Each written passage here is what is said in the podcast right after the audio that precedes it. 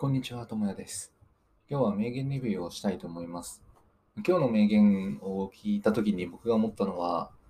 そのまさにその通りというか、そういうふうに考えることの方が人生は良くなっていくよなっていうのと、まあ、後悔というものも減っていくんじゃないかなと思うので、ぜひ覚えておいていただければなと思います。でその名言っていうのが、青春とは人生のある時期ではなく、心の持ち方を言うっていう言葉ですね。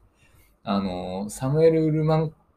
さんですね。まあ、アメリカの実業家の方の言葉で、まあ、誰が言ってるかは置いといて、まあ、この言葉を聞いたときに、いやまさにだなと思ったんですよ。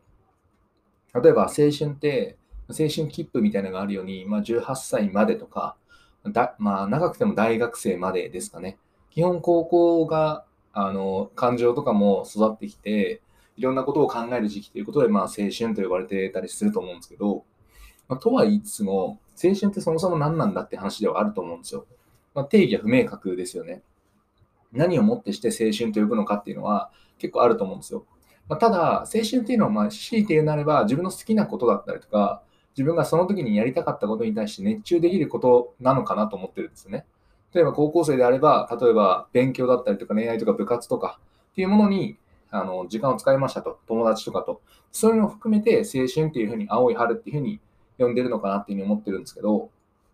そう考えると、これって別に社会人でも全然できることなんですよ。社会で、その例えば仕事、会社の中のプロジェクトをみんなで頑張って盛り上げて、いい結果を出すってことも、ででみんなでガッツポーズするって青春だと思うんですよね、一つの。ですし、社会に出たからこそ、そのお金があって、趣味にその多額のリソースを注げるからこそ、面白いことができると。学生時代にはできなかったけれども、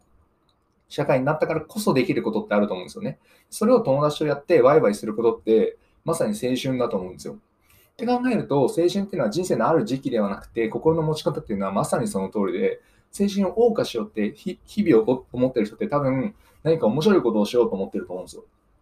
高校生とかが例えば、今青春なんだからもっと面白いことしようよとかっていうふうに考えるのがあるのであれば、社会人になったとしても、ちょっと青春が最近足りないから、もっと増やしていこうよっていうふうに考える。この人生はある、あの青春っていうのが人生のある時期の話ではなく、心の持ち方なのであれば、今自分は青春してないなっていうのは何歳でも感じていいわけですよ。60歳だろうと70歳だろうと、あ今青春がないなと。まあ、青春の定義は人それぞれだとしても、心の持ち方っていうふうに考えるのであれば、そういうふうに考えることができるんですよね。なんで、しかも、その青春って感じやすいんですよ。あの、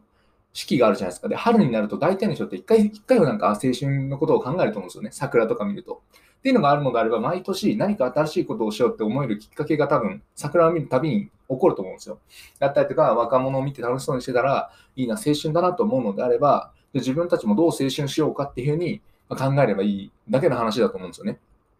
とかっていうふうに考えてみると、青春ってうまく使えるんじゃないかなというか、僕も普通に、なんだろう、青春ってみたいな、青春ってそんな限定されたものなのかなって、結構疑問があったんですけど、この言葉を聞いて、まあ、そうだよなと、青春って、うん、時期というか、まあ、時期で言うほどしょぼくれたもんでもないし、むしろその時期しか青春を味わえないなんていう人生なんてつまんなすぎるじゃないですか。常に青春をじゃあ感じてた方がいいでしょっていうか、感じれる方法を探して、いろんなことを試した方が良くないですかっていう話なので、なのでやっぱり青春っていうのはその人生のある時期っていうふうに区切るだったりとか区切って、あ自分は青春を感じてなかったんだなって後悔するんじゃなくて、人生あ青春っていうのは心の持ち方なので、どういうふうに見るか、その見方が青春と呼ばれているものっていう枠になるので、それを常に持ち出せるように、何歳になったとしても、青春というものを使って人生を楽しめるようにしておくっていうのが、